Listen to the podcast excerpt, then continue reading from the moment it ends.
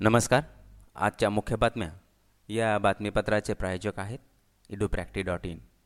सर्व शासकीय विभागांमध्ये मराठीचा वापर करणे अनिवार्य करण्यासाठी महाराष्ट्र राजभाषा अधिनियमात सुधारणा केली.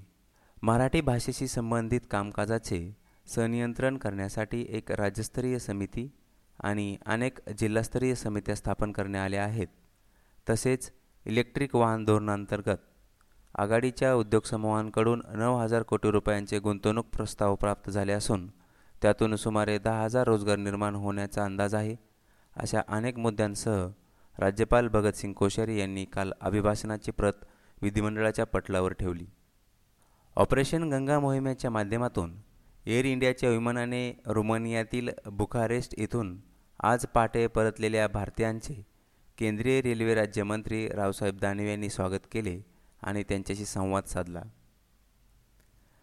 कोल्हापूरला मुंबई उच्च न्यायालयाचे खंडपीठ व्हावे यासाठी काल मुंबई येथे कोल्हापूर सातारा सांगली सोलापूर रत्नागिरी व सिंधुदुर्ग या सहा जिल्ह्यातील मंत्री खासदार आमदार बार काउन्सिल सदस्य व वकील यांच्या उपस्थितीत व्यापक बैठक संपन्न झाली.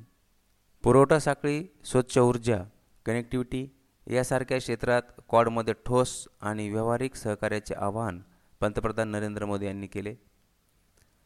युवकांनी यश मिळवण्यासाठी जिद्दीने कठोर प्रयत्न करावेत उपराष्ट्रपती एम व्यंकय्या नायडू आणि पंतप्रधान नरेंद्र मोदी आज सकाळी दहा वाजता शाश्वत विकासासाठी ऊर्जा या अर्थसंकल्पीय वेबिनारला संबोधित करतील.